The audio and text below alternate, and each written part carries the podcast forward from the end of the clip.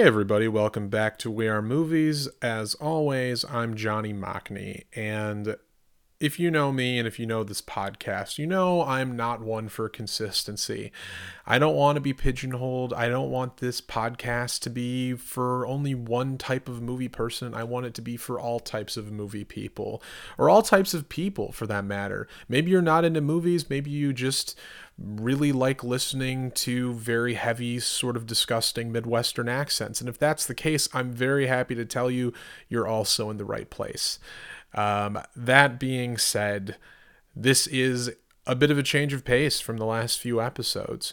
After talking about the exploits of Vegas performer Duke Mitchell and about my affinity for a certain reboot of a certain trashy horror franchise, uh, we're taking you back home we're giving you an episode today that if you happen to be listening to it in public, sitting on a bus or some other public transportation or just around your friends, and somebody asks you what you're listening to, you won't be embarrassed to tell them what it is this time. My guest today is a pretty special one. He is one of the most important people in my entire film education perhaps this side of Stephen Thrower and Joe Bob Briggs, he has had uh, some of the biggest impact on my development of my own cinephilia, which you can take as either a positive or a negative, depending on if you're a fan of this podcast or somebody who's forced to talk to me in real life. But it's not just about me. If you ask anybody in the Michigan State University Film Studies program about Dr. Justus Nieland, they will have nothing but positive things to say about him. Um, as much as we might uh, dislike each other in the program, uh, it's a very common, widespread factor that we all have a whole lot of respect for Justus. And I am very honored to finally have him on the podcast. If by chance you're not associated with Michigan State University, if you've never stepped foot in the state, you could very well know him as an author of many books. He's written Feeling Modern, The Eccentricities of Public Life, uh, multiple books on film, Film Noir, Hardboiled Modernity, and the Cultures of Globalization, which he co authored with Jennifer Fay. He's also the co editor of Contemporary Film Directors at the University of Illinois Press, which is a series of books on directors. He wrote one of those books, the one on David Lynch, which is an incredible book. I can't recommend it enough. If you're a fan of David Lynch, uh, you definitely have to read it. I've probably even mentioned it on this very podcast.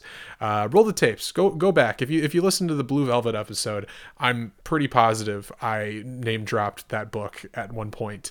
His most recent book is called Happiness by Design Modernism and Media in the Eames Era.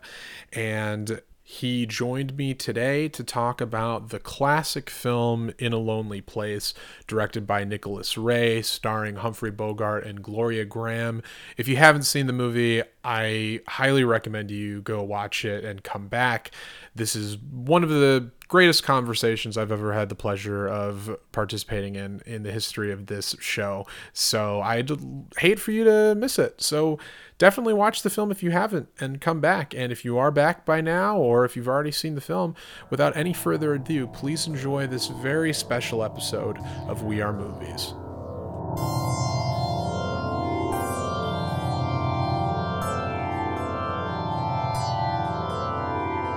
Well, I, I, appreciate you doing this. Oh, it's my pleasure, truly. Uh, we've we've been talking about it since I think since before we left for film in Britain. I brought it up uh, to you and Pete. has it been that long? Yes, and I was okay. four. I was four episodes into this podcast at that time too. So, ah. uh, or three. I hadn't even done. Yeah, I hadn't even done the episode with Ryan Hoppenworth yet. So um, now that it's established, I've finally uh, been able to swing the good guests. Um, no, it's been it's a real honor to to be on the show. Oh, thank you. It's an honor to have you. And um, I, I, usually I start off with people asking them if movies are important to them. Uh, um, now, it's obviously a a pretty important part of your career. I, I guess. Yeah. Where do you think it started for you? Can you pinpoint a place? Um. Yeah. So I should say that I didn't come to film studies from a background or a family with sort of canonical film investments. My my my parents had, you know, they were lovers of cinema, movies, movies, and movie going was a part of my childhood. But um, you know, there wasn't a sort of list of great movies that we were supposed to be watching and, and things like that. And I think I really didn't become invested in film in any substantial way until I was in college. And we didn't have a, I went to a small liberal arts college called Grinnell College. And we didn't have a film studies program. I was a, an English major. Actually, I was an English and Spanish double major. And um, I think the classes that I took where I really started to understand film form and film aesthetics were actually classes in Spanish. They were sort of classes in Spanish culture and Spanish cinema. And then I think my first serious film studies class I took when I, I studied in Spain for a year, my junior year in college, and, and took a, um, a class on Spanish cinema. And so, um, and you know, obviously this was sort of at a moment when Almodovar was sort of at the height of his right. powers and, and fame.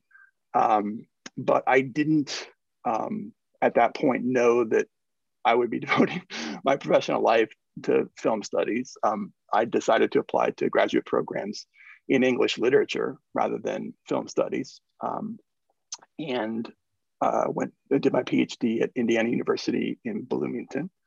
And somewhere in that first year at IU, I realized that I could how I could sort of incorporate some of my intellectual interests in early 20th century modernism and the avant-garde with my kind of dawning interests in or nascent interests in in film studies. And um, i got really lucky because i um, uh, one of the first classes that i took at iu as a grad student was taught by a really wonderful scholar named james naremore who's a scholar of the film noir among many other things. And um, I saw in Jim, who's really sort of a, been a, a, essential sort of mentor of mine in my career, a way to sort of balance my interests in in modernism with my my interests in in cinema. Um, and I think later that first year, I also took a grad seminar in the film noir specifically, and that sort of launched my interest in in noir. But it was really kind of Jim's um, uh, model um, this is someone you know who, who I think his first book was on Virginia Woolf, and I had written my writing sample for graduate school on on Woolf, and and I saw in Jim someone who could both be deeply invested in literary modernism and someone who, you know, had a serious of uh, intellectual commitments to cinema that came actually for Jim through Orson Welles um, first. So oh. that kind of launched me on my path, and then I was I was hired at, um, in 2002 at MSU um, to teach both classes in um, modernist literature and in film studies. And so I was kind of splitting my time um, in my teaching um, and my scholarly research between modern and contemporary literature and film studies. But really over the last 15 years, my, my work has been um, largely in, um, in film studies. and that's where my publications have been. so that's kind of how I got here. Well, speaking of your publications, um, in the the book you co-authored, um, film noir, hard-boiled modernity, and the cultures of globalization. Yeah.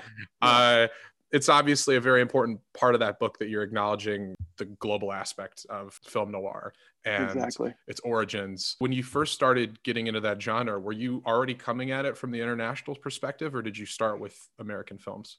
That's a great question. So I think because I, you know, my introduction to it was through both Jim Jim was just Jim Naremore was just finishing this book, um, his book More Than Night, film noir in its context when I started it at IU. Um, and that book, while it's it's it's rooted in largely in in the U.S., um, it acknowledged that film noir as a kind of invention, a critical invention, had a um, international and transnational context. And so I think I had a sense of the sort of um, global and transnational dimensions of noir from the way that Jim introduced me to the genre. And in fact, um, the, the grad seminar that I took, um, not taught by Jim that first year of, of graduate school, was also sort of attuned to these um, appearances of, of noir in various national cinemas and national contexts. So I think, you know, my, my introduction to the genre, um, you know, I, I was aware of that, but I think over time, and really was it came through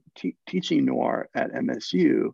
Um, and actually, I remember having a conversation with a, a, dear friend and former colleague, Jen Fay, who now teaches at Vanderbilt University. Was who you co-authored the book with, right? Yeah, exactly. Yeah. Who I who I um, was a dear friend of mine, and, and we were at a I think it was a Society for Cinema Media Studies conference in London, and we were having lunch, and we started talking about a course that we would like to teach that really keyed in on noir as a global phenomenon, and and so we you know started brainstorming the kinds of films we might want to do and what that course might look like. And then we we taught the course we co-taught the course together and we used the um, that experience of team teaching the course as a way to to basically research the book which we then co-wrote together. And that was a, a total delight to do. Um, yeah i well when we first when we went to film in britain and we were signing up for the classes. One of your classes was it was a, a genre class and it was focused on british noir. And i remember looking at that and as the you know uh it, it kind of makes you realize how little you think how little you actually do know about a film. Because i remember thinking british noir like i could i could rattle off maybe 20 30 titles of noir films and i don't think any of them were british. Yeah um, exactly. and but that brings me to where i think you talked a bit at that time about the flexibility of what it even means for a film right. to be noir that a noir let's say something from the 70s that you could classify as noir is could virtually just be a different genre of film than the 1940s. Yeah. Yeah. Uh, could you talk a little bit about that? Sure. I mean, this is, and, and here's where again, I, it's it's hard to, I don't, I can't really overstate the importance of of Jim's own thinking here and shaping my approach to the genre. But you know, in More Than Night, Jim is one of the, the first scholars to really frame noir as a, a kind of critical invention, right? This this this term um, is a term used by a particular generation of French critics starting in 1946 to retroactively name a, a kind of mood in a series of um, Hollywood films that they see under particular conditions following the war. And I think one of the you know enduring legacies of, of that reframing of noir is to say there, there is a set of films that we now call films noir, and we're always sort of adding to mm. that canon, but it's also a, a fantasy that critics retroactively project upon the past. Um, and so, um, I mean, it's a, it's a, it's a, you know, it's a cinephile's category and you, and you can always locate a new film noir. When I teach the genre to undergraduate students, it's, it's sometimes hard to, to get um, folks' heads around the fact that, you know, this is not a genre with partic- a set of particular features um, that this is a you know a constructed critical category that evolves over time right and mm-hmm. one of the things that you know one of the thrusts of, of of jim's thinking on noir and i think that of a lot of people writing after him is that um, you know what you want to do is think about the conditions under which one calls a film a film noir and why one calls a film a film noir and so i've, I've always been interested in the the the kind of um, the sort of affective, emotional set of qualities in any given film that may call that may that may encourage anyone to say that's a film noir, right? And right. and um, in that sort of initial French invention of the of the film noir after the war, and in the first book length study of um, uh, American films called uh, The Panorama of American Film Noir, which was published in 1955, the co-authors, the two French co-authors of that book, in the introduction, describe noir as a as a kind of affective complex, and they use five adjectives to describe noir: erotic, oneiric, bizarre. Although the French word is a is a sort of hard to translate term called insolite, hmm. um, ambivalent, and cruel. So when I'm thinking about noir, and I think, is this a film noir? Is this not a film noir? If it's not some combination of erotic, oneiric, bizarre, ambivalent, and cruel, it doesn't really cut the mustard in my book. I suppose if you look at the films that are just widely in the canon believed to be noir, and if you look at their IMDb, it says they're film noir. Um, when you look at, let's say, films from the 1970s that are considered noir, you have might have a film like Chinatown, which is pretty much everyone can call it that because it directly evokes sort of like the very like the rigid the iconography and the uh, sort of specific characters, the stock characters and stuff that you would see in a something that we'll consider a noir from the 1940s, right? Right. right. Um, a film like Nicolas Roeg's performance sure. uh, fits all of the criteria you listed yeah. just then, but yeah. does not subscribe to any of the iconography. Uh, right.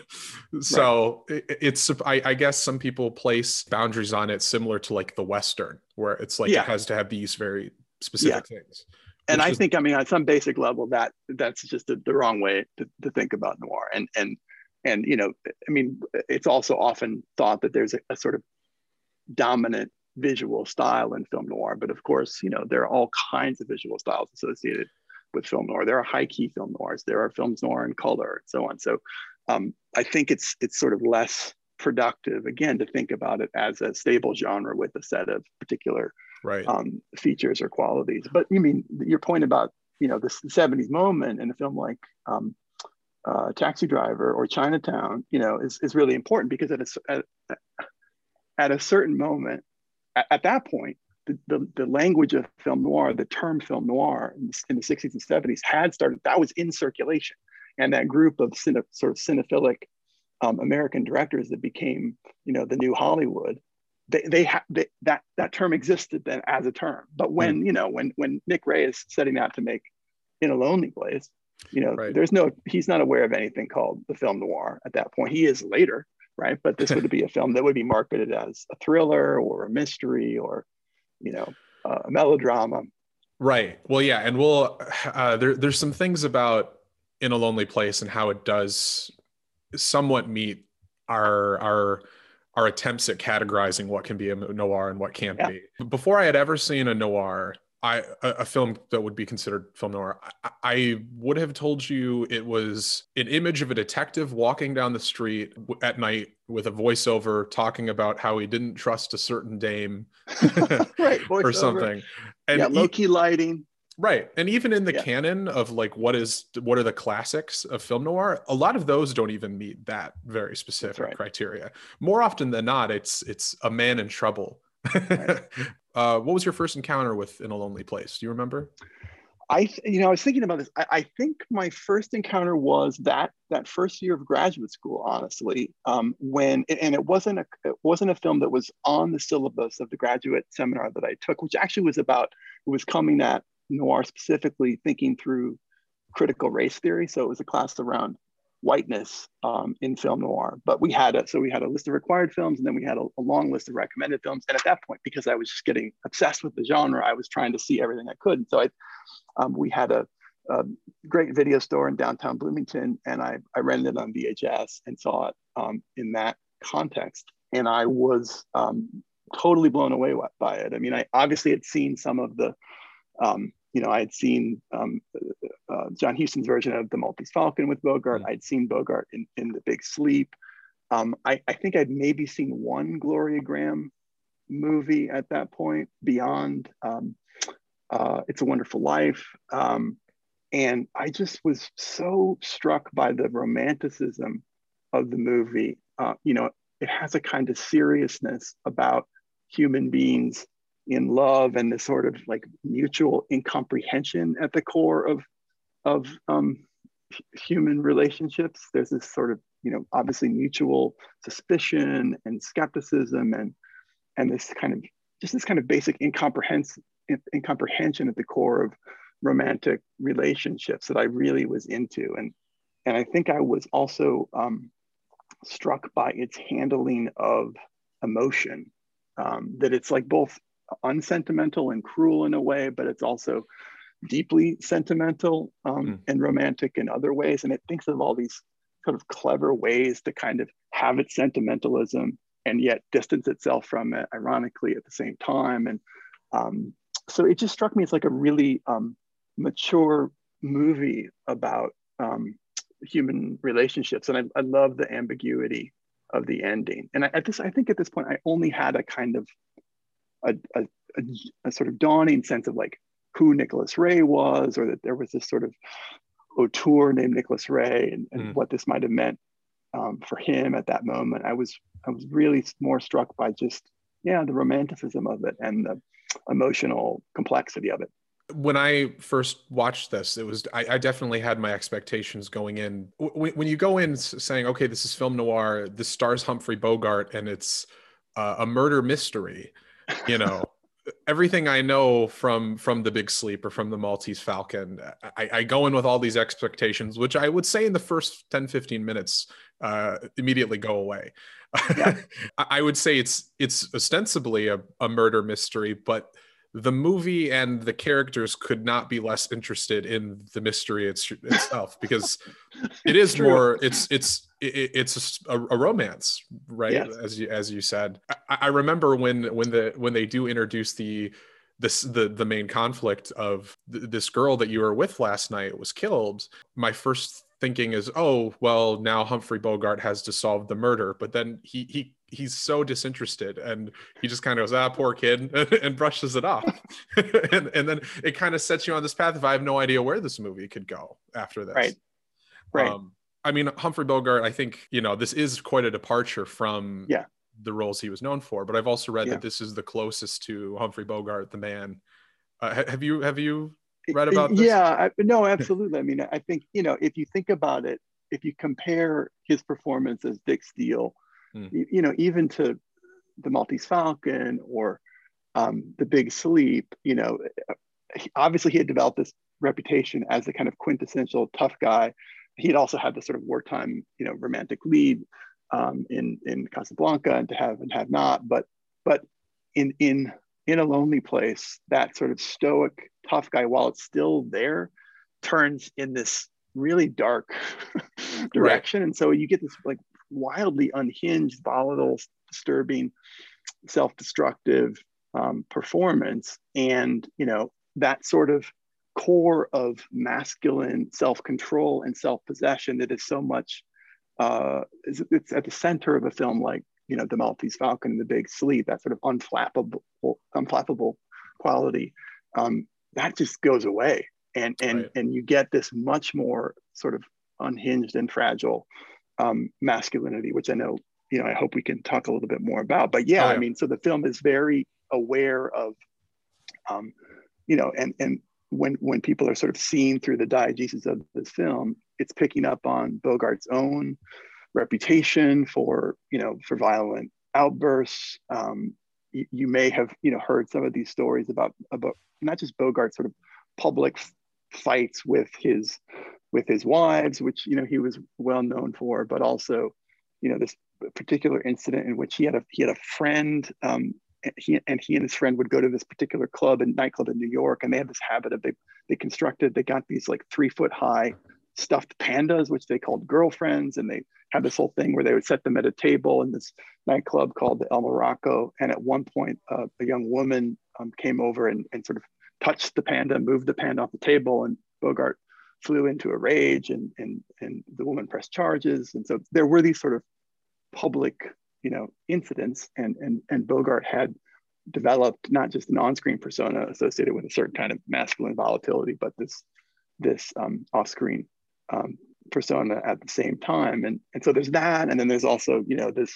this other internal um, dimension to the film that has to do with Nicholas Ray's own relationship with with Gloria Grahame and the sort of fraught nature of um, of that relationship. Um, they were married at the time, and their marriage is coming apart. And so, some of the sort of dynamics around masculine control um, uh, are, are sort of working through that that relationship and get inflected in Bogart's performance. So, yeah, that that the sort of the unhinged nature of Bogart's masculinity in the film you know, is both intersecting with his sort of changing star text, and it's also picking up on, you know, real life understandings of of who Humphrey Bogart was, and and also, you know, who Nicholas Ray was. Right, and and I think it's also one of the earliest cases of uh, Bogart playing a character who's sort of past their prime, right? Like he's he's yeah, he's kind true. of he's playing an older man in the movie, and and i think that's one of the most refreshing things i always say like you know there, there's always that point in an actor's career where if, if it's like john wayne and rio bravo and he's supposed to have a relationship with angie dickinson and you're kind of like i think you got to start moving on to playing the older guy in these movies. Um, i do want to talk about uh, masculinity in this movie. Um, sure. first i want to talk about gloria Grahame because i think yeah. her character's obviously very important. I mean, it's her, it's the perspective shift in the movie that kind of reveals yeah. that. Uh, yeah. Gloria Grahame, just like you, I I only knew her from it. Oh, I knew her from It's a Wonderful Life, and then I saw her in one other film that I watched in your class, which was Crossfire. Yeah. Um, where she plays uh, Ginny, short for Virginia. I remember because it's her very That's first right. line in the movie. um, but yeah, her character Laurel in this movie, I read uh, was, uh, you know, uh, Lauren Bacall was considered and Ginger Rogers was considered, and um, you know Gloria Grahame not a, a, big name, not not an above the title star right. at the time. She, she there's something very very original and very specific about her performance. She has this like perpetually raised eyebrow, and she's always very she's curious and she's very, she's like she's a bit deadpan. Yeah. I mean, how would you describe what sets her performance apart from how somebody else might have played the role? Yeah. Well, I mean, I, I should. I, I, meant to say when when you asked about my my first memory of the film. I, mean, I, I mentioned that this is my one of my first encounters with Gloria Grahame. and I just found her so like beguiling and compelling and alluring, and you know, she she does wonders with her eyebrows. And if, actually, if you want to see sort of the, the, the, most magnificent expression of, of what Gloria Grahame can do with her eyebrows, uh, check out. Um, uh, like on the name of the film for a second. Oh, A Woman's Secret. A Woman's mm-hmm. Secret, which is a, a film, uh, another Nicholas Ray film, um, where she has this amazing, she plays a singer, and there's an amazing sequence where she's um, singing a, a, a, love song, um, and she does absolute wonders with her eyebrows. But yeah, I mean, I think she um, became a kind of axiom of a, a sort of seductress um, in the film noir and and you know um, this is the first film, I think, uh, uh Crossfire is, really the, the, first film that establishes that side of, of Gloria Grahame.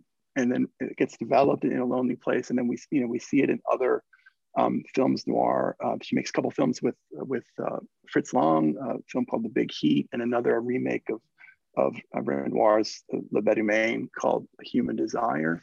Um, but in this film, there's this kind of, you know, combination of the sort of alluring seductress, and then she gets to do this sort of nurturing mother um, thing in that very strange moment or sequence in the film where you know um, they have fallen in love, and, and we get the sort of idyll of, of you know um, Gloria Grahame um, sort of typing Dick's scripts and all of that, um, and then you know she gets to serve as this sort of betrayer later on um, so in a way, you could say like those, you know, the seductress, seductress the mother, the, the betrayer. These are sort of very cliched, you know, gender roles um, for for uh, uh, an actress at the time. Um, but at the same time, there's something about the way she plays the role where there's this sort of quality of knowingness and vulnerability that I, I, I find fascinating. And I think the film is actually really interested in her perspective. You know, I mean, it it it is a film that, you know, in various moments of unrestricted narration that we get, you know, we are with Laurel subjecting Dix to a certain kind of scrutiny. And and so we're asked to sort of identify with her suspicion and her fear and her um, anxiety. And, and I think she, you know, she does extraordinary things with her dawning awareness of the the sort of the monstrousness in this person that she's fallen in love with. So in a lot of ways, she you know she kind of trans she she transcends these sort of stock um, types um, that she's that she um, you know is is playing in in the, in the film in various moments. Um, and she you know she's also I mean you probably know this, but you know she herself like as she started sort of perfecting this kind of character she would go on to play in other films noir. You know, she, she had this rather um, tragic and sort of sad, you know, off-screen life. Um, she, she, was uh, perpetually dissatisfied with her with her looks, and you know, had plastic surgery after plastic surgery and and had a, a number of sort of disastrous um, romantic know, relationships, including one with Nicholas Ray and then Nicholas Ray's son, who she later would marry, and so on. So there's this kind of like tr- tragic core to her that I think comes through um, in in the film.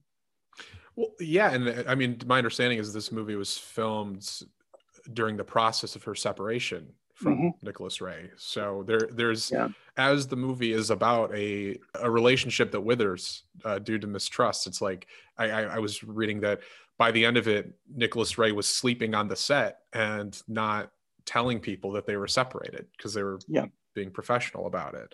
Yeah, um, yeah, yeah, that's true. And I mean, you, you probably also saw this that Nicholas Ray uh, forced her into this sort of absurd contract um, where you know she had to and I, am quoting here uh, from this contract supposedly that my husband shall be entitled to direct, control, advise, instruct, and even command my actions during the hours from 9 a.m. to 6 p.m. every day, except Sunday during the filming of In a Lonely Place. In every conceivable situation, his will and judgment shall be considered superior to mine and shall be and shall prevail um, i mean you know so that that kind of like the, the fact that that sort of dynamic is you know this this marriage is collapsing you've got this you know director who's exerting that level of control and then you've got you know that getting worked through her performance is it just adds a certain depth and complexity of what we're watching speaking of Nicholas Ray, I've I, so I've yeah. only seen the, this is maybe embarrassing to say at this point. I've only seen three Nicholas Ray films. What have you uh, seen? I I've seen Rebel Without a Cause, and um, bigger than bigger life. than life. Bigger yeah. than life. Yep. Sorry, the, yeah. the, that's my favorite one, and it slipped my mind for yeah. a moment. Bigger than life. That's an amazing film. And then this, and yeah. and this is just. I mean, this is a purely pedestrian, uh, just sort of observation. But from those three movies and very little else, it's very easy to just say um, Nicholas Ray has something to say about masculinity. Absolutely. yeah, yeah, yeah, yeah. It's it's. I mean, it's in all three of those movies very strongly uh, yeah. his criticisms, I suppose, of masculinity. Yeah. Do you see in his career? Do you see like an evolution of that thought, or do you think it's just it's just always there? Um, I think it is always there. Um, I mean, let's let's sort of think through the the films. We can talk together about the films that you've named, you know, and mm-hmm. sort of maybe compare what In a Lonely Place is doing, you know, vis-a-vis Bigger Than Life or Rebel Without a Cause. Um, I mean, you know, I think it's fair to say that Nicholas Ray consistently in his career is interested in these kind of marginal white masculinities, right? And he's, and right. he's critical of certain kind of pressures that produce um, some version of a so-called normal or normative masculinity. And, and that's all over, you know, Rebel Without a Cause, and it's all over Bigger Than Life. And we can sort of talk a little bit about that. Um, so you know he's he's interested in the sort of pressures of the nuclear family pressures of sort of social conformity and and so on. And and he had he's on record as saying that there's a similar kind of pressure brought to bear on bogart's masculinity in a lonely place. So he said for example and this I, I find this kind of curious bogart was under the pressure of society accusing an innocent man released his hostility. There it was a social pressure of accusation and suspicion, right? So I think you know if you if you think about comparing this to bigger than life and bigger than life it's it's obvious that the james mason character the school teacher you know he experienced his his sort of drift out of the middle class in the beginning of the film when he has to take a take on a job you know as a taxi dispatcher doesn't tell his wife because he's embarrassed um, and he and he feels kind of emasculated. And then when he gets on that experimental um, steroid treatment, you know, he, he is um, enacting this kind of uh, um, uh, sort of parody of a range of, of mm. sort of normative masculine gestures and, and protocols, right? And and we see that we see that you know those normative masculine acts gestures submitted to sort of exaggeration and and critique you know, in a film like um, uh, Rebel Without a Cause, you know, we get another, a slightly different dynamic because,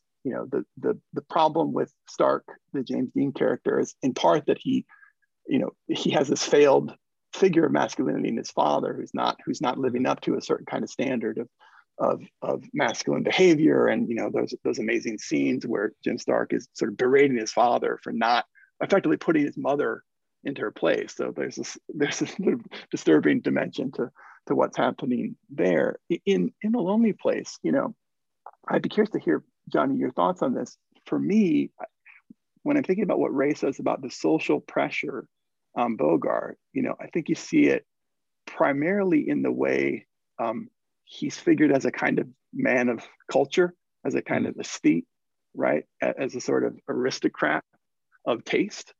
And, you know, a scene that I'd love to talk about with you if you're interested is like the, the scene with Mildred early in the film. Yeah.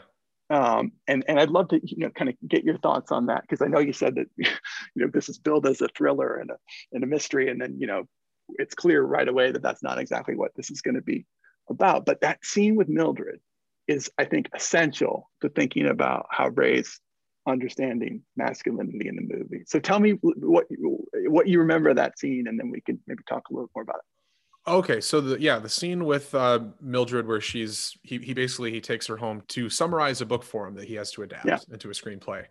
Um, uh, which you know maybe eventually we could also kind of talk about the meta mm-hmm. aspects of that mm-hmm. but um he one thing that really stuck out to me was the uh at a certain point while she's explaining the story it cuts to his pov she's talking Absolutely. directly to the camera that's right, that's right. um and I mean, you don't even really need a, a film degree to say that it, we're supposed to probably identify with him in that scene. Yeah. um, yeah. I guess the, I mean that that stuck out to me, and also the fact that I don't know he seems to barely be listening to her. Did, did you? Yeah. Did you? Oh yeah, get that? Feel? Okay. Absolutely. I, I mean, I, I would even go one further and say he's not just barely listening to her, but he's he's actively mocking her. Mm, um, yeah. And you know, I mean, so that scene gets set up because you know we're, we're in Paul's right, and and and Dix has that run in with his former girlfriend who says Fran, she right? used she used to read to him she right. used to read to him right and yeah. and there's some great there's a few great lines there but he, he, she says do you look down on all women or just the ones you know right mm. and that and that sort of sets up this scene with dix and, and mildred but you know it seems to me that um, mildred is figured in this way that is kind of typical of a certain um, uh, tendency in in um, movies like this and, and novels like this as a kind of figure of bad taste or poor taste, right? She she is so. For example, you know, Mild uh, Ray goes out of his way to show Mildred mispronouncing things, hmm. um, you know, and and saying, you know, she means to say risque, but she says it's a very risky scene when she's repeating the plot, and she mispronounces Apollo, and and you get the sense that part of Dix's resentment and part of Dix's frustration with his experience in Hollywood part of the reason Dix is so dissatisfied that he has to, you know, think about adapting what is clearly this trashy novel is that not just that it's trash, but that the trash is kind of gendered in a particular mm. way, right? And and there's a so there's a fairly, I think, conventional gendering of mass culture in this film that we see through um, through Mildred, through the Althea Bruce subplot, and you know, Dix is figured as this um, character who's who sort of stands above that and is sure. in some sense superior to that to that world right and that audience and i think doesn't he say something like tell it to me like you would tell it to your aunt cora hmm. so there he's also like dix's he's um, making himself a feminine figure for the exactly right, and his right. and his anxiety about what this what a version of adapting this book may be is is not just that it's trash but that it's trash that's written for a feminine it's trash that's right. written, written for a feminine feminine audience and and and that particip- that sort of precipitates his own feminization or his own mm. emasculation. So in that way, there's a kind of comparison between Dick's there and what we see in in James Mason's character in Bigger Than Life. Right, right. Well, and he's um I mean, it's kind of established like he hasn't had a hit since before the war, and he's kind of he's, he's being pushed to the margins. There's an early yeah. scene where he's he's arguing with a filmmaker, saying, "Oh, you're a popcorn salesman." Like he's exactly. you know he looks down on the art, the the crap that's coming out now.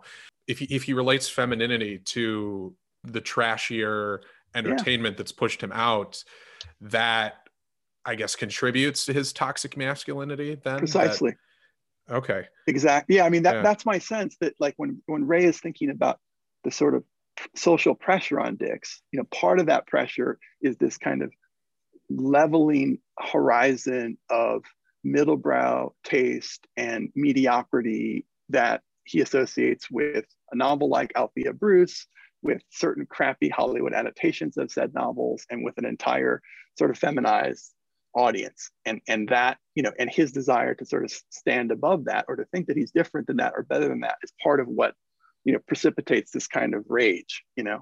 But that whole um, that whole plot, that whole scene, none of that is in the Dorothy Hughes source novel. And I don't know if you're interested right. in talking a little bit about the differences between the novel and the film. Oh, but I, I, will, I will say, I mean, I don't know if you've read the novel. It's an amazing book.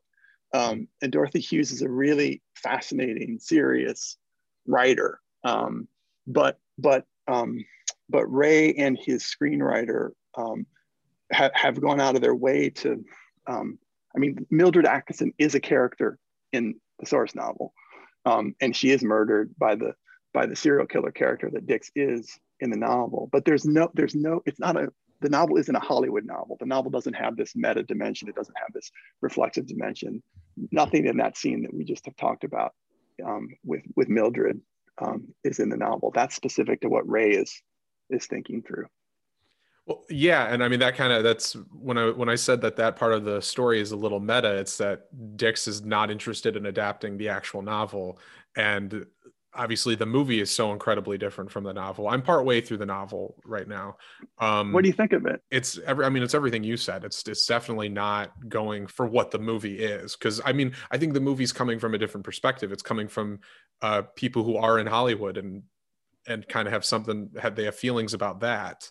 Um, exactly the yeah. book yeah like as you said the book interestingly enough dix is a serial killer unambiguously uh, I, right. and um i mean do you see the book as just a springboard for the story that that these writers nicholas ray wanted to tell or do you think that there is something thematically about that book that's still present in the movie um yeah i mean so maybe talk through some of the some of the differences and then we can sort of think about what what ray gets out of it. So sure. so we talked about in the novel you know dick steele is a is also a veteran mm-hmm. um, and we haven't really talked about that that dimension of this kind of mas- masculine pathology but it's right. it's quite interesting. Because um, they bring that back up multiple times. That's absolutely. Yeah absolutely. His, his buddy Brub, he knew from the exactly. war right? Exactly right. Um, so yes and and we're aligned with the perspective of, of Dix, the serial killer,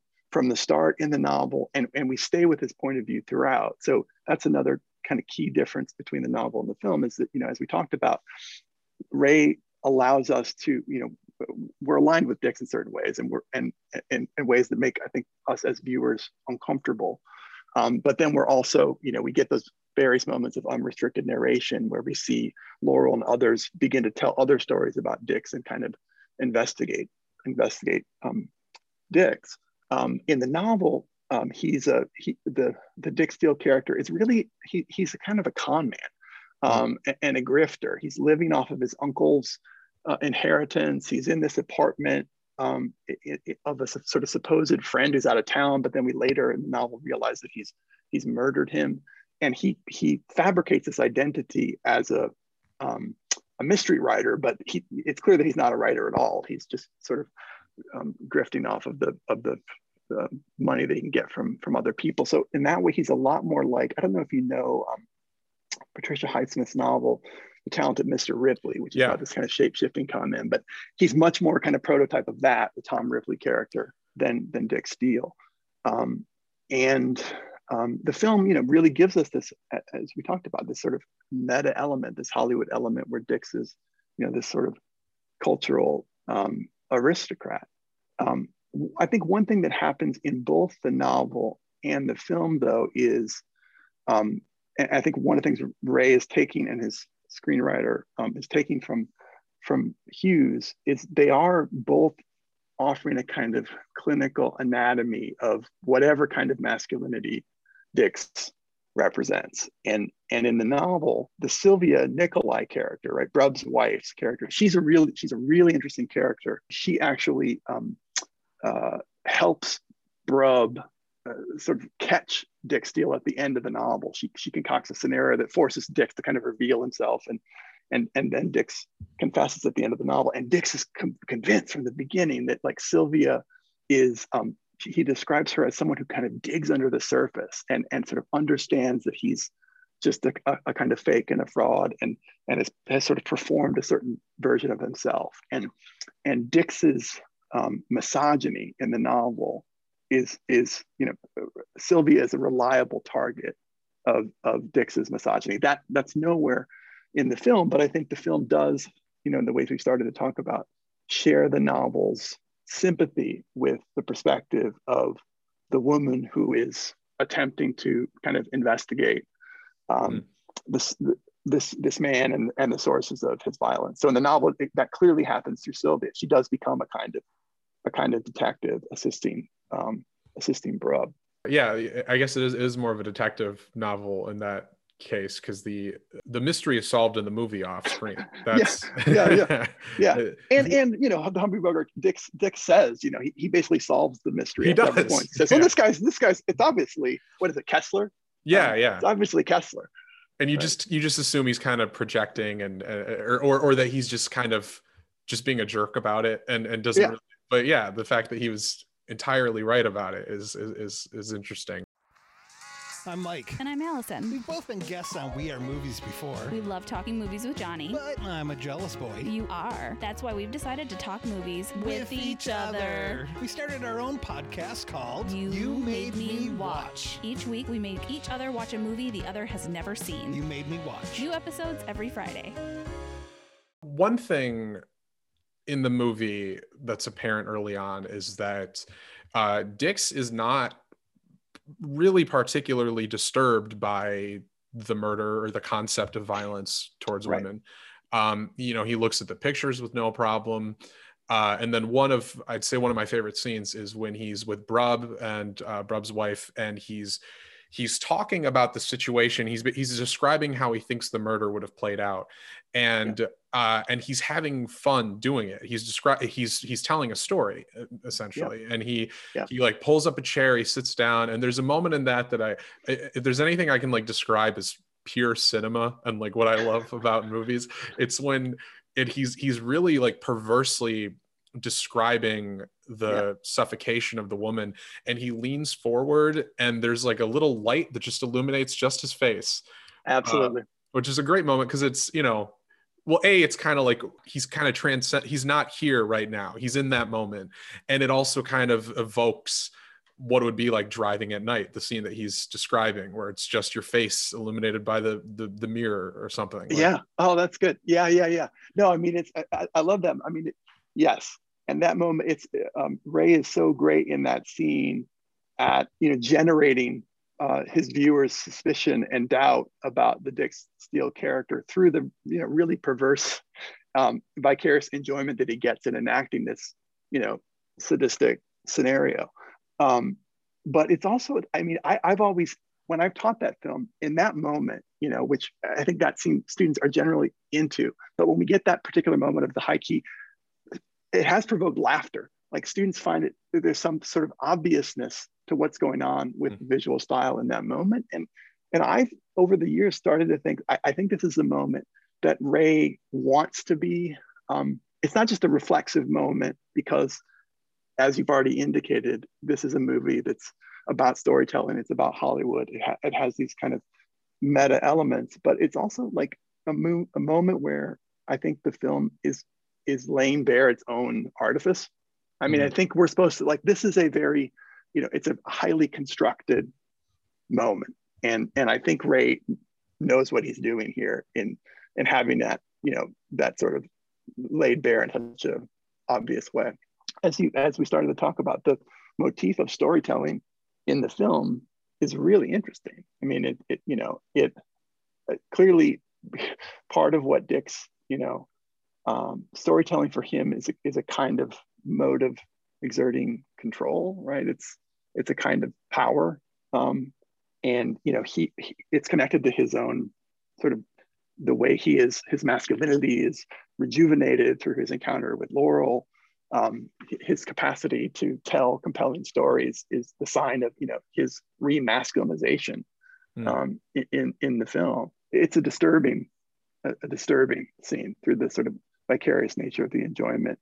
Um, and it's also, I mean, I, am curious to know what you make of of Brub vis-a-vis Dix, or, yeah. or Sylvia and Brub vis-a-vis Dix, because we, we get this in a lot of, you know, I was thinking about comparing Ray's treatment of masculinity in this film to some of those other films that you mentioned, knowing of Ray's.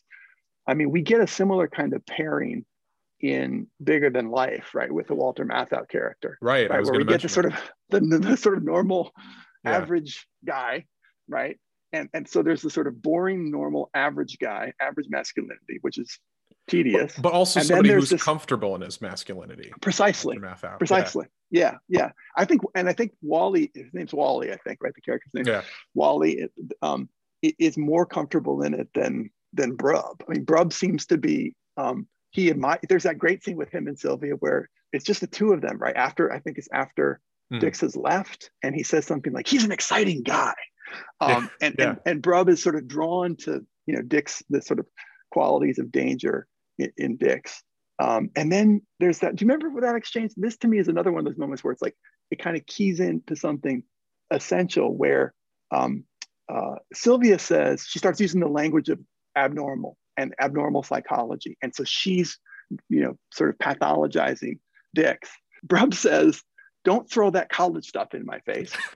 so like there's this other moment where like there's a kind of resentfulness on the yeah. part of a, a, man with a certain kind of learning or knowledge possessed by a woman. So it's interesting to kind of connect to the Mildred situation in that. And then she says, I like you because you're attractive and average, I think she says. Something like that, yeah. Yeah. So, so we get like the, the, the version of masculinity is this sort of pathological, fragile, toxic masculinity in Dix, and then the sort of average and boring on the other hand. And, mm. and there's not much outside of that in this film but yeah, and, and in both cases, it's insecure uh, a little bit. Um, Absolutely. Absolutely. One, one, thing I like about that scene is it's kind of one long shot of Bogart d- d- delivering this monologue, and then and he's he's like describing, oh, he squeezes tighter and tighter, and Brub's acting it out with his wife, and we cut back, and Brub already has her in a very tight embrace, and she's like telling him to stop. Uh, it, we don't see it happen, but we just cut back, and he is already like kind of beyond a choker and he's kind of he is all like joined he's he's he's joined Dix in this moment of kind of losing his surroundings and what he's actually doing absolutely and this is where i think you know when the, when you really sort of start digging into the film's analysis not just of masculinity but of a certain kind of violent masculinity it, it, it's important to, to to show that it's not this is not just Dix, like the film is interested in Dix, but like there's this moment where we see that these tendencies or, or certain you know allure of this kind of violence is also there in brub mm.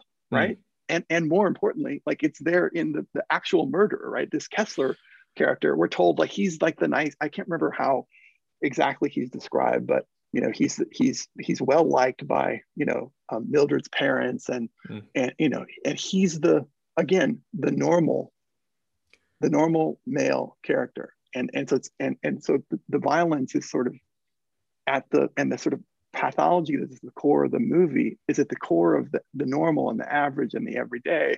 It's not in just one isolated individual and and his damaged psychology i read the essay uh, by imogen sarah smith that's i think in the criterion edition i assume you own the criterion oh. edition uh, I, you know, it's funny. I don't. I own the. I own an old, an older DVD. Oh, okay. I thought you were going to say you yeah. still had the VHS for a moment. no, I never owned. I never owned the VHS. Oh, okay. Um, but uh, she says, uh, describing that scene, she says Dix's face lights up with uh, sinister excitement as he inhabits the killer's ecstatic vengeance. Though he insists his "quote unquote" artistic temperament would never allow him to dump Mildred's body from a moving car, which kind of points out the sort of dichotomy with him where he has these I mean, from the very first scene, we know that he has these violent outbursts, but he also has this, um, at least the uh, illusion of prestige. He still believes himself to be dignified, and um, he. I, I think you kind of see that. I mean, there, there's that moment when they uh, crash into the man on the road. He gets out and he beats the man to a bloody pulp, and then it almost looks like he's about to murder the man before Laurel stops him. And yeah. then later we find out that he paid for the man's hospital bills. And then a, a similar thing kind of happens on a smaller scale with Mel, his agent, at the end when he slaps Mel, and uh, and then later walks into the bathroom to, you know, sort of comfort him in sort of an emotionally distant way. Like he wants mm-hmm. to apologize, but that's not something he does. I mean, do you do you see as though that self righteous perspective and also that violent masculinity do you see those as being two conflicting things or one and the same i think they're i think they're i think one is a kind of symptom of the other i mean i okay. I, I, think um i think the so y- your point about you know quoting imogen you know that that moment where he says I, I would never do it this way because it violates my artistic temperament i mean there's mm-hmm. something mm-hmm. um so cold and cruel in that right so so there we see that like you know part of dix's emotional pathology and his kind of being anesthetized to ways of feeling comes through through comes by virtue of his artistic temperament comes by virtue of his sort of status as an aesthete who mm. sees the world through you know through style effectively and and that there's a kind of longer history of of that kind of aestheticism being connected to a kind of coldness and cruelty and and and and a sort of aestheticization of, of violence, which is basically what you know what Dix is sort of describing in that in that scene that you you, you quoted Imogen's um, critique of. Um, yeah, no, I mean, I I think I, you you also mentioned Mel here. I mean, and we haven't really talked about Mel and Charlie and that whole dimension of the film, but I mean, some of the the most affecting moments. I mean, I think that moment where he hits Mel, you know, is, is extraordinarily disturbing, mm. and you know, and and Ray has placed great weight in the film, and this is also typical of other Ray films, on certain kinds of emotional bonds between men, um, and Mel clearly is figured as part of whatever kind of family Ray thinks um, Dix and Laurel are going to produce, right? If if this romance is is successful, and it's it's devastating, right, to see that Mel is effectively enabling Dix's violence. I mean, doesn't he say right. something around that moment to, to Laurel?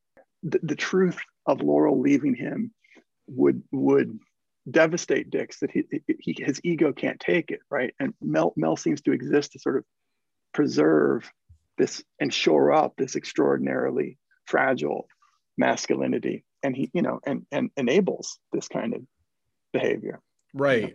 yeah he, he does enable it and well in, in a way i still also i take him as as a bit of an audience surrogate in the way mm-hmm. that he he's kind of aware of everything he understands Dix's violent nature, but he right. doesn't he doesn't see it as horrible enough that he he, he still uh, associates himself professionally and personally with Dix, and he he's sort of rooting for their relationship in some ways. But then when Absolutely. when Laurel wants to leave at the end, he's entirely understanding. There's an immediate understanding of uh, this.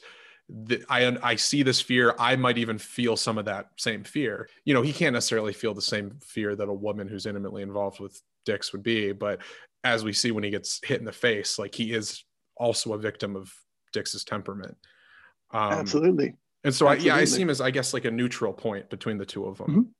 Yeah, yeah, yeah, yeah. No, and and I mean, this this also there's a dimension of the film that we haven't talked about yet, and I don't know if you're interested in going there, but another part of the um, going back to Ray's comment about the sort of social pressures that Dix feels, part of the the film's climate of paranoia and suspicion mm. is connected to you know post-war Hollywood at this moment in the wake of HUAC and and the blacklist and the, the character the actor that plays um, Mel um, a man named Art Smith is someone that was associated with Nicholas Ray from his days in leftist theater in, in the 1930s, um, a member of the Communist Party USA like Nicholas Ray, and, and Smith slash Mel is going to be blacklisted shortly. Um, he's going to be named as a communist by Elia Kazan, a former hmm. friend of Ray's, and and so that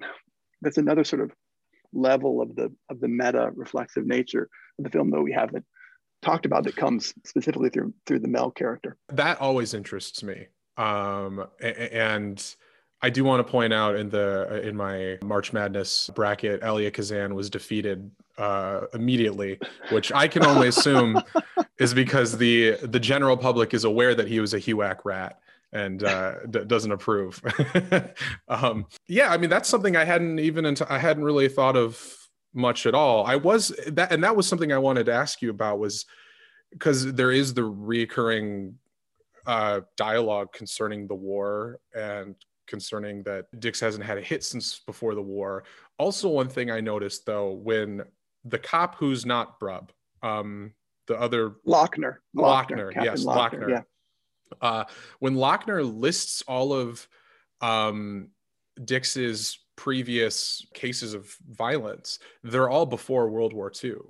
Uh, mm. or at least the US's involvement in World War II. Mm. So you could, so like that kind of analysis that you would try to equate, like just to put all of his violence on PTSD or something like that, that doesn't necessarily work because it's de- it's a part of who he was before the war. That's Sorry. really interesting. I I really had no thoughts at all about the politics of the movie, but if you think that relates, yeah, yeah, yeah. Well, we talk about both. I mean, so in the in the novel, it's clear in the source novel, it's clear from the beginning that um, Dix Steele's obsession with power and and masculine power and control he is, he associates it with the war. He describes what it feels like he was a pilot to be to fly and to experience this kind of self-containment and power and control. And that is now lost following the war. And and so when Hughes is giving this kind of anatomy of his violence, um, it, it's it's sort of a response to changed gender norms following the war and his sort of lack of uh, sort of platforms for uh, control and, mastery. And this gets taken out on a number of the the, the um, women characters in the in the novel. In the film, I hadn't even I hadn't I never noticed what you just described, which is really interesting, which is that um, when the film tries to sort of source Dix's violence, it goes out of its way to say that this pre-existed the war, which is really interesting because I think uh, uh this is a film that's often talked about as part of a series of films noir having to do with, you know, the trauma of of you know returning veterans and and th- their sort of maladjustment to the conditions of post-war society, right? And and they're reckoning with changing gender norms and and and women in new roles and and how that produces this kind of reactionary backlash, paranoia, and this sort of this whole sort of defensive and fragile masculinity. So um, so if you wanted to read in a lonely place that way, I suppose you could go there. But but what you're saying is really interesting, which is that Ray goes out of his way to say, I'm not going to let you source it just there, right? That, that, that there's this more deep-seated history of violence that maybe the war, you know, compounded or or or something, but but that pre-existed that. totally fascinating. I mean, I, I guess I would say when I teach films like this, and when I think about film noir's politics, it's important to think about the extent to which any given film is offering a sort of psycho- psychological explanation for the crime and the violence, or whether it's offering offering a kind of sociological explanation. And I think, you know, the more films noir tend towards psychologizing, the, the more sort of depoliticized they tend to be because they say this is just you know an individual isolated pathology right that's not the product of uh, larger social uh, or institutional structures. And I think um, Nicholas Ray, as a artist, and this is clear in other films of his, does opt for a, a sort of sociological or sociological explanations on violence and this kind of behavior. And I think we see, we, I think we see that in Rebel Without a Cause. We see it in Bigger Than Life. We see it in a film that he actually made with Humphrey Bogart before this called Knock on Any Door, which is a kind of social problem film,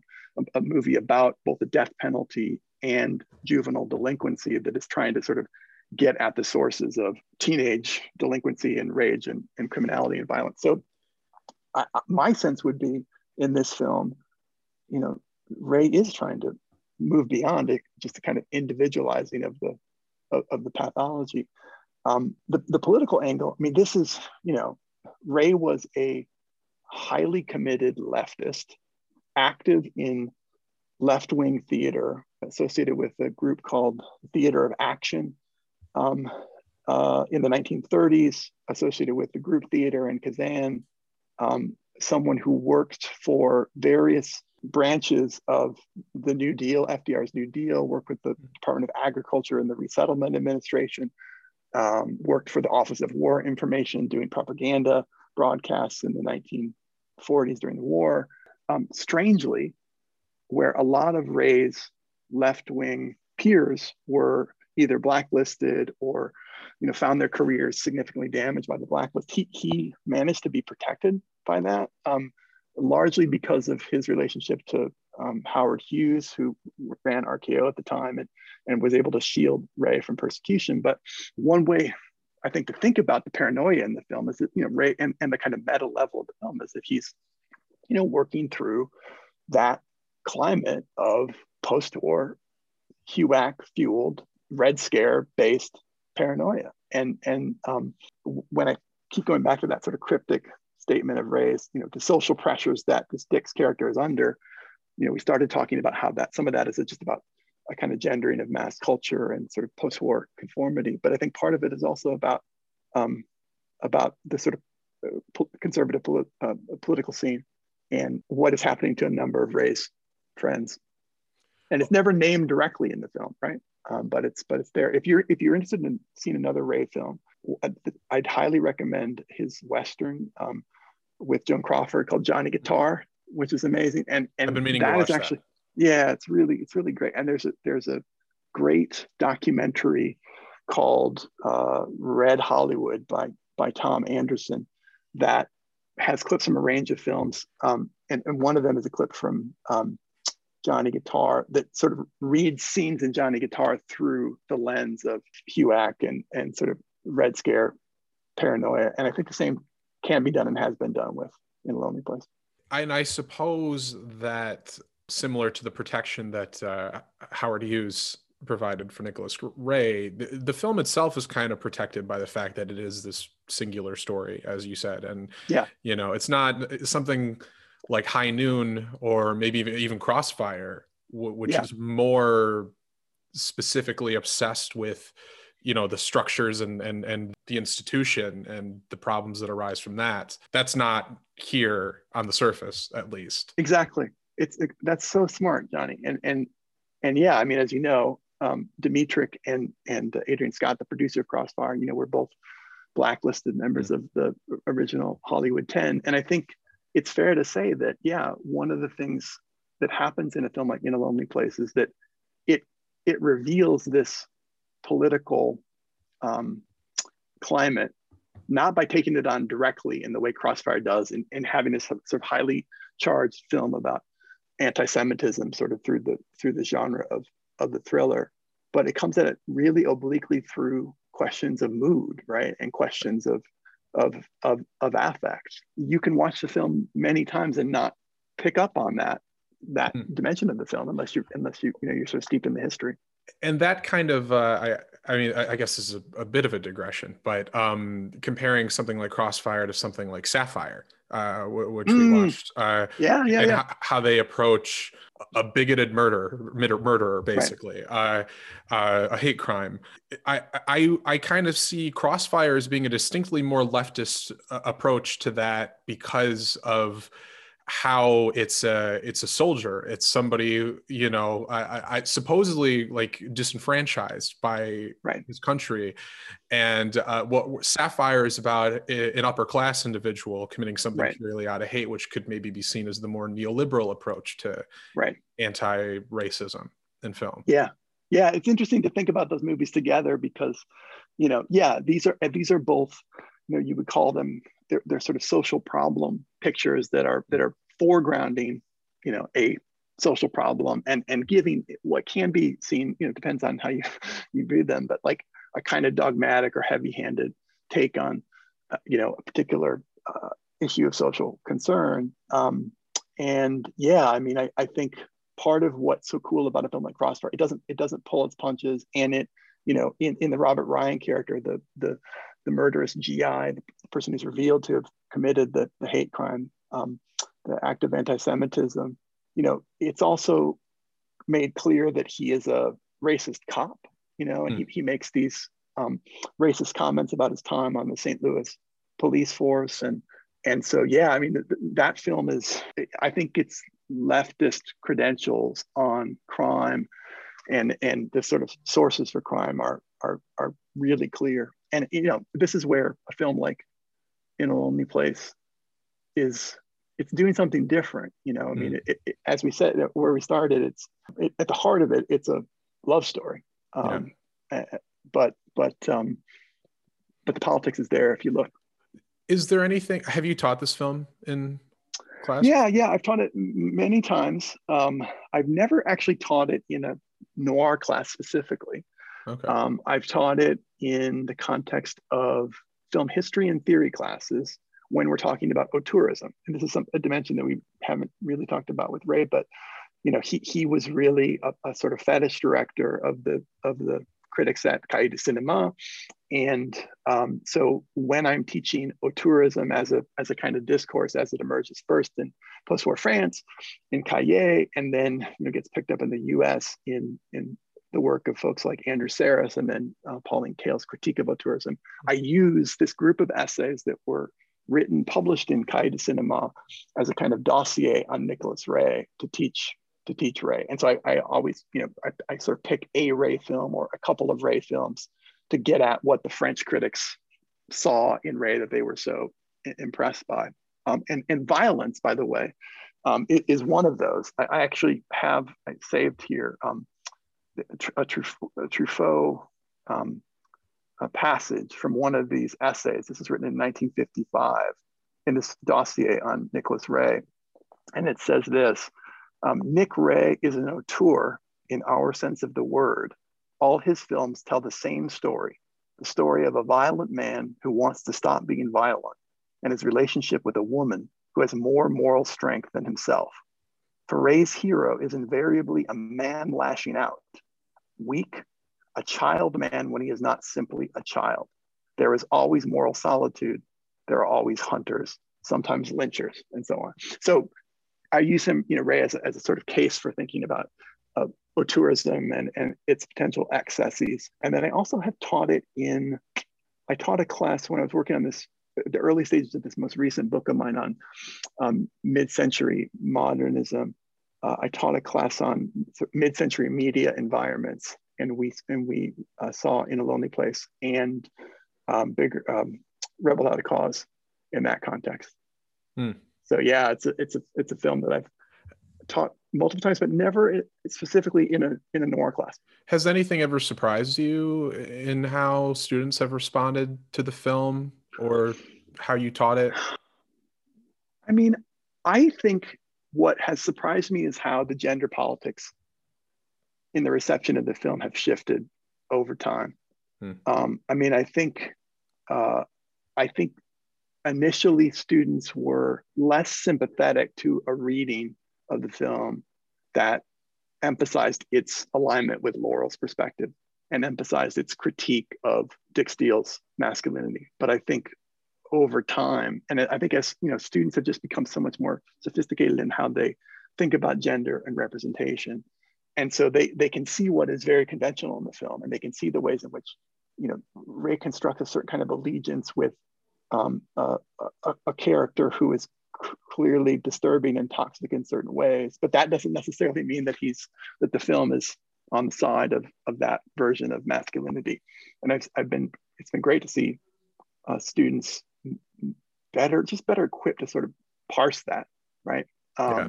So that's been cool. I mean, I think what I don't I, I just don't know how the romanticism of the film plays plays for students or whether they perceive it. I, I, I get the sense some of it is perceived as a, a bit corny.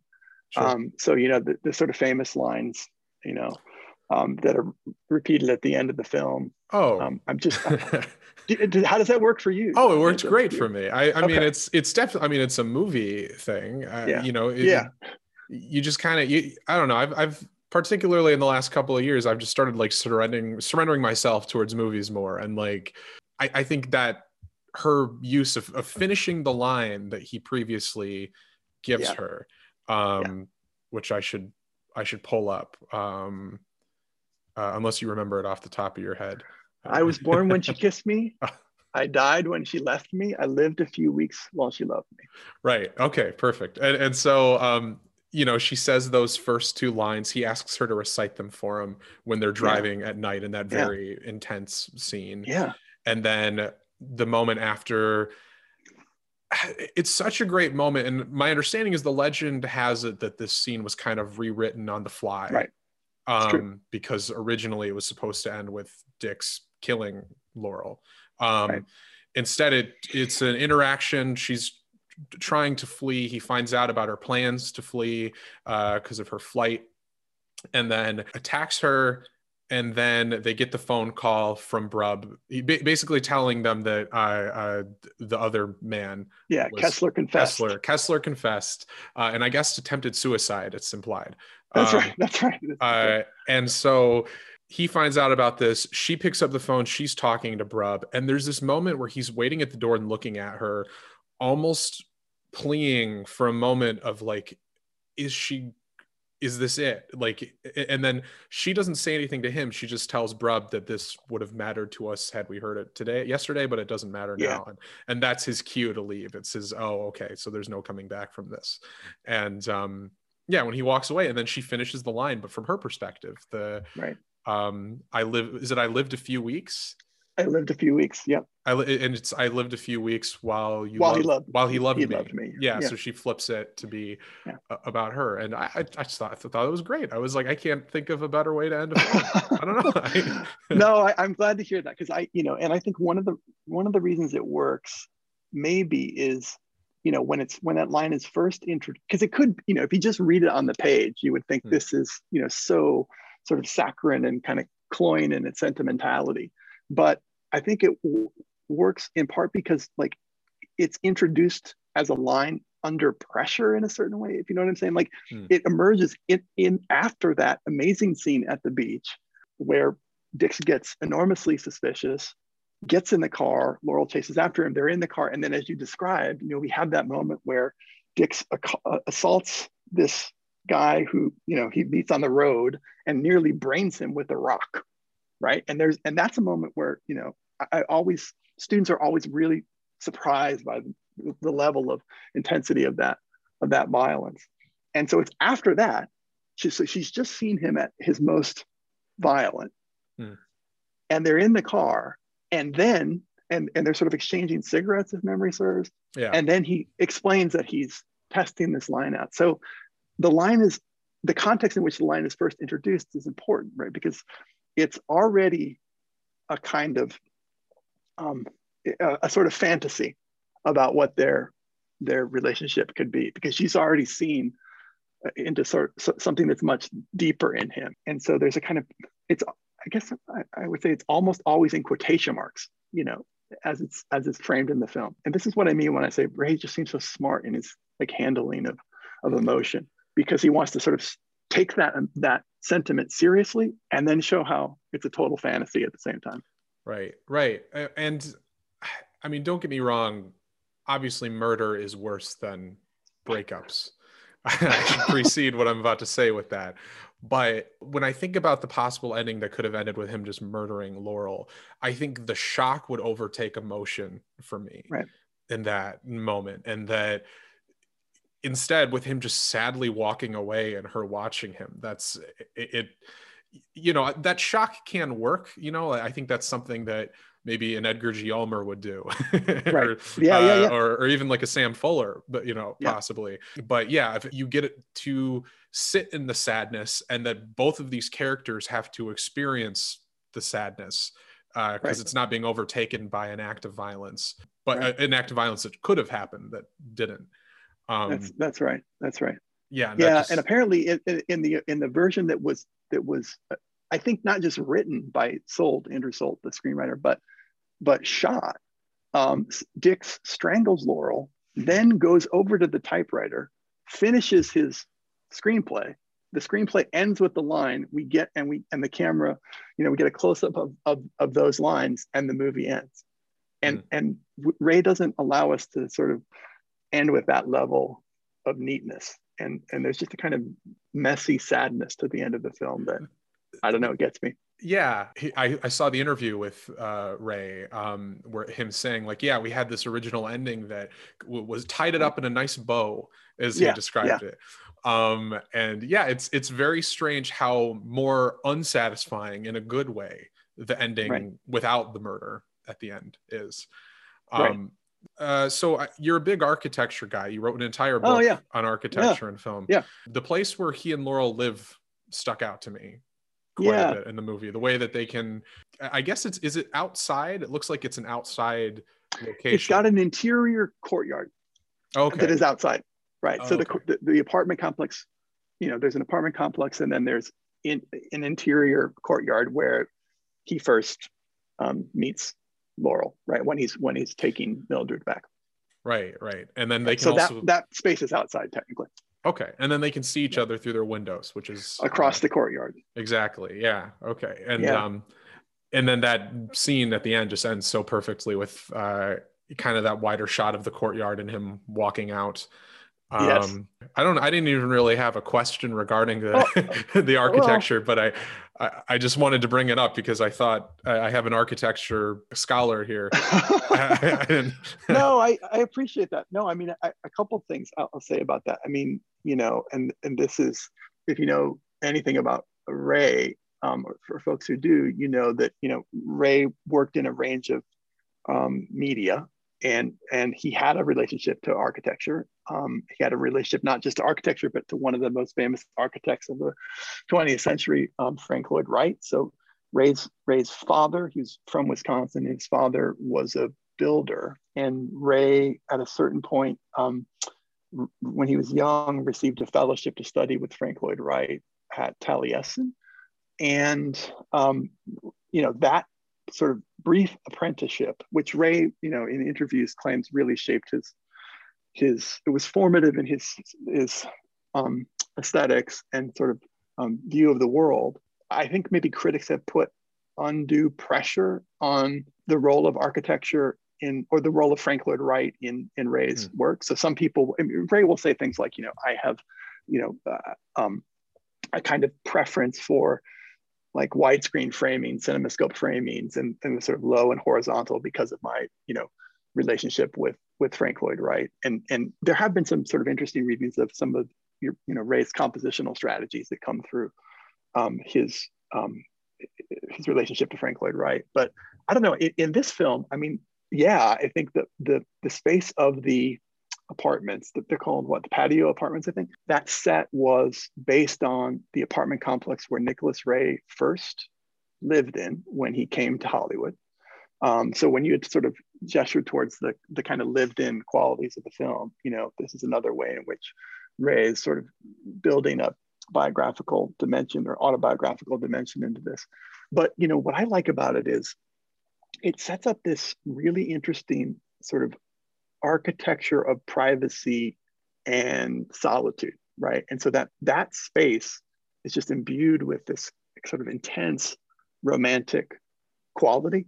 Hmm. um and That's and where they first encounter each other in the exactly. um, right They outside pass of the by each other the and we get that exactly Yeah. outside the fountain and we get the sort of swelling of george antheil's really a wonderful score um, the peering across the courtyard. And then you know when we're when we're actually inside of of dix's apartment space um, i think ray's really good at sort of using the the wrought iron um, uh, walls uh, or barriers in, in the in the apartment to sort of um, give us a sort of set of like nested spaces. So there's a real sense of kind of concentrated privacy hmm. that he's attentive to in that.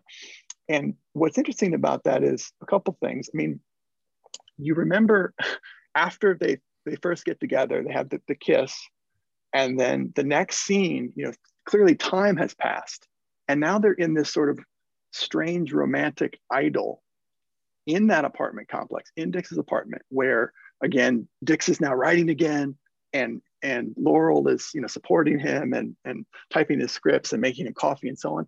And we get remember Mel shows up, mm-hmm. and Mel kind of so we're at, he's you know peeking in. He's the kind of surrogate. He's yeah. peeking in, which is amazing, and that's great because like it's such a great inversion of you know if we're as we've been saying the film is interested in you know this sort of HUAC um, red scare climate of paranoia and a sense of suspicion and you know being watched and being talked about you know when when you're not there. Here we get you know that voyeurism but it's totally um, revalued right? So the peeping tom the sort of most overt scene of surveillance is kind of in the key of comedy and in mm. the sort of key of this sort of possible restoration of the romance and and and mel's you know relationship to that as a kind of surrogate father figure in the film.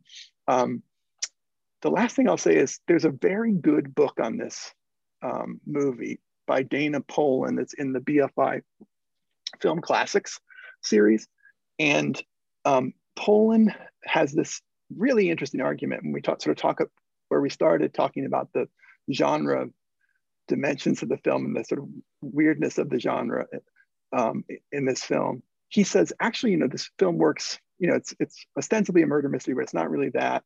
You know, it has elements of the of the women's gothic film, films like you know Hitchcock Suspicion or Rebecca or The Lodger, but it also has aspects, he says, of um, screwball comedy, in the sense that you know we we have um, a, a couple that has to sort of tactically find a way to fall in love with each other, right?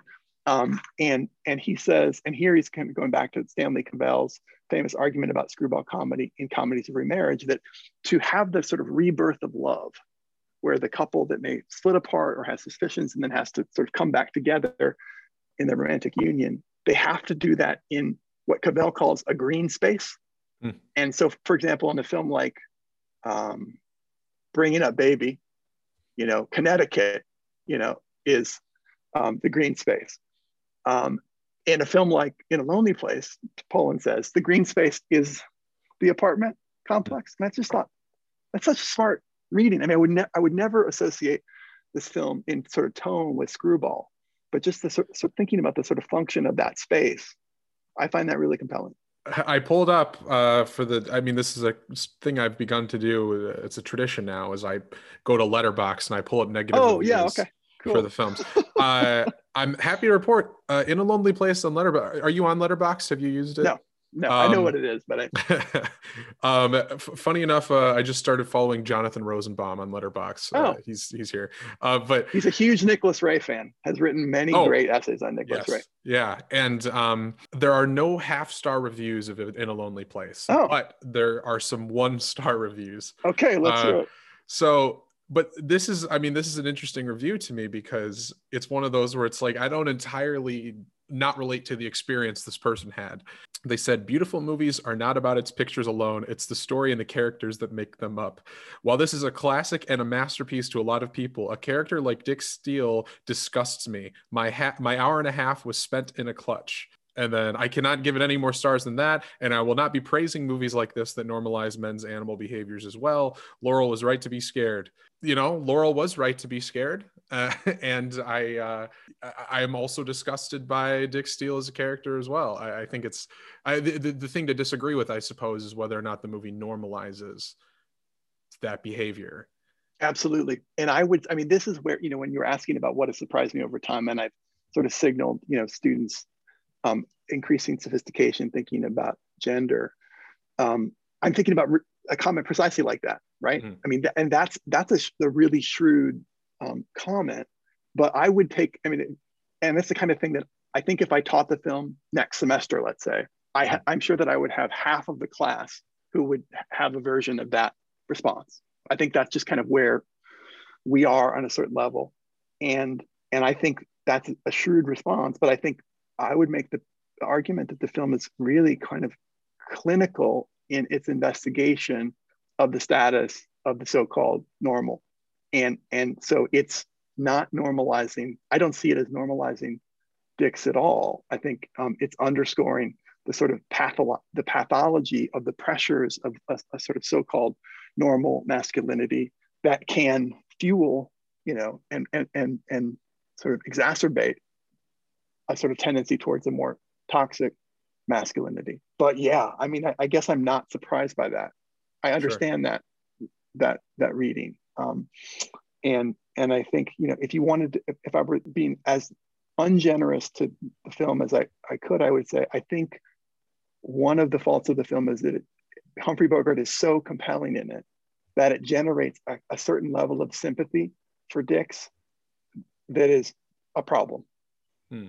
Right. Even even though it's uh, in the ways we've talked about, subjecting his behavior to critique and analysis, and I think really does side with Laurel on this and Mel. I think it's something in the nature of, of Bogart's performance where there, there remains a kind of pity and sympathy. And, and I totally respect that idea that, you know, I just don't want to spend, you know, 90 minutes with someone right. like that. Yeah. I always say, you know, life's hard enough as is. I, am not, I, I would never force somebody to spend time with a film that they just find to be an unpleasant experience if they don't, if they don't find enrichment in it. know, Absolutely. Like, life's exactly. too short.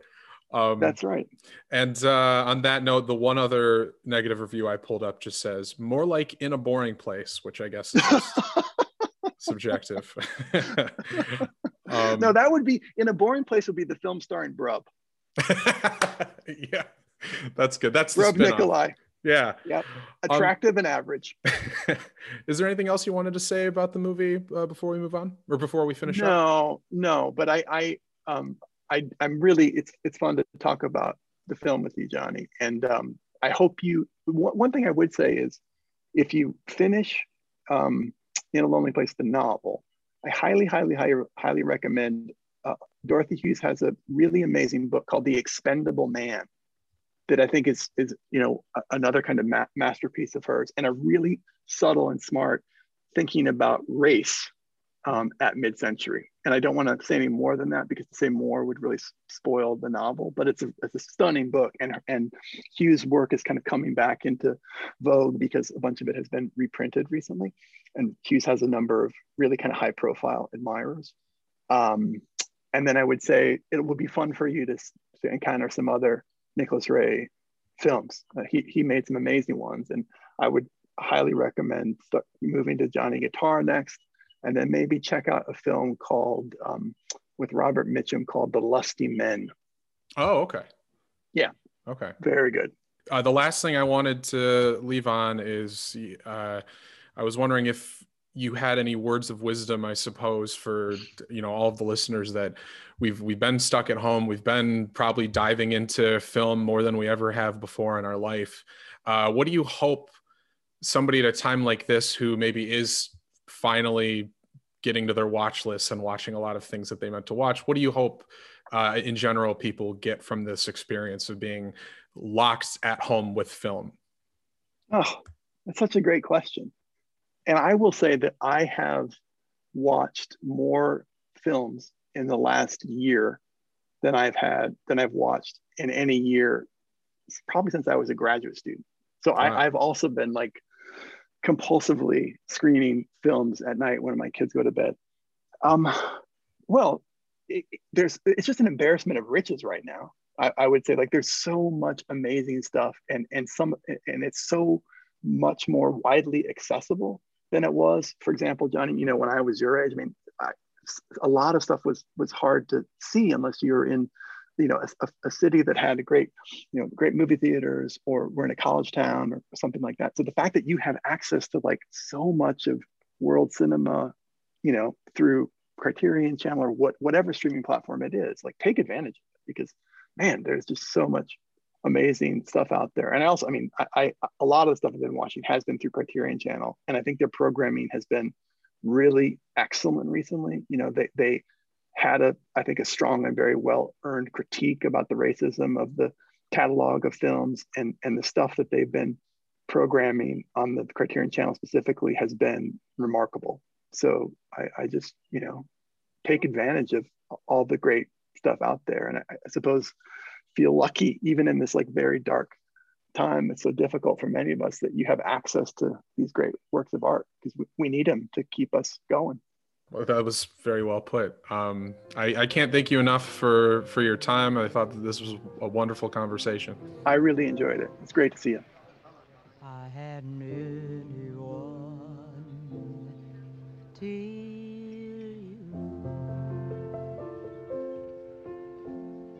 I was a lonely one till you. All right, everybody, that wraps up another episode of We Are Movies. Thank you so much for listening. Thank you to Justice for coming on. I really appreciate it. It honestly just means a whole lot. As I mentioned before, he's a great author. Definitely uh, check out some of his books if uh, if they interest you. As I said, the David Lynch book is just incredible. The uh, entire chapter on Inland Empire is a spectacle in of itself. so, um, I I will uh, recommend that book until the day I die. If you are a fan of the podcast and you haven't yet, uh, we always appreciate a review on iTunes. And if you haven't done so, you can also like us on Facebook at We Are Movies. You can follow us on Instagram and Twitter at We Are Movies Pod. You can also follow me on Instagram, Twitter, and Letterboxd at Johnny Mockney, J O H N N Y M O C N Y. That is all I have for you today. I will be back with you soon. And until then, this is Johnny Mockney saying, I lived a few weeks while you listened to my podcast.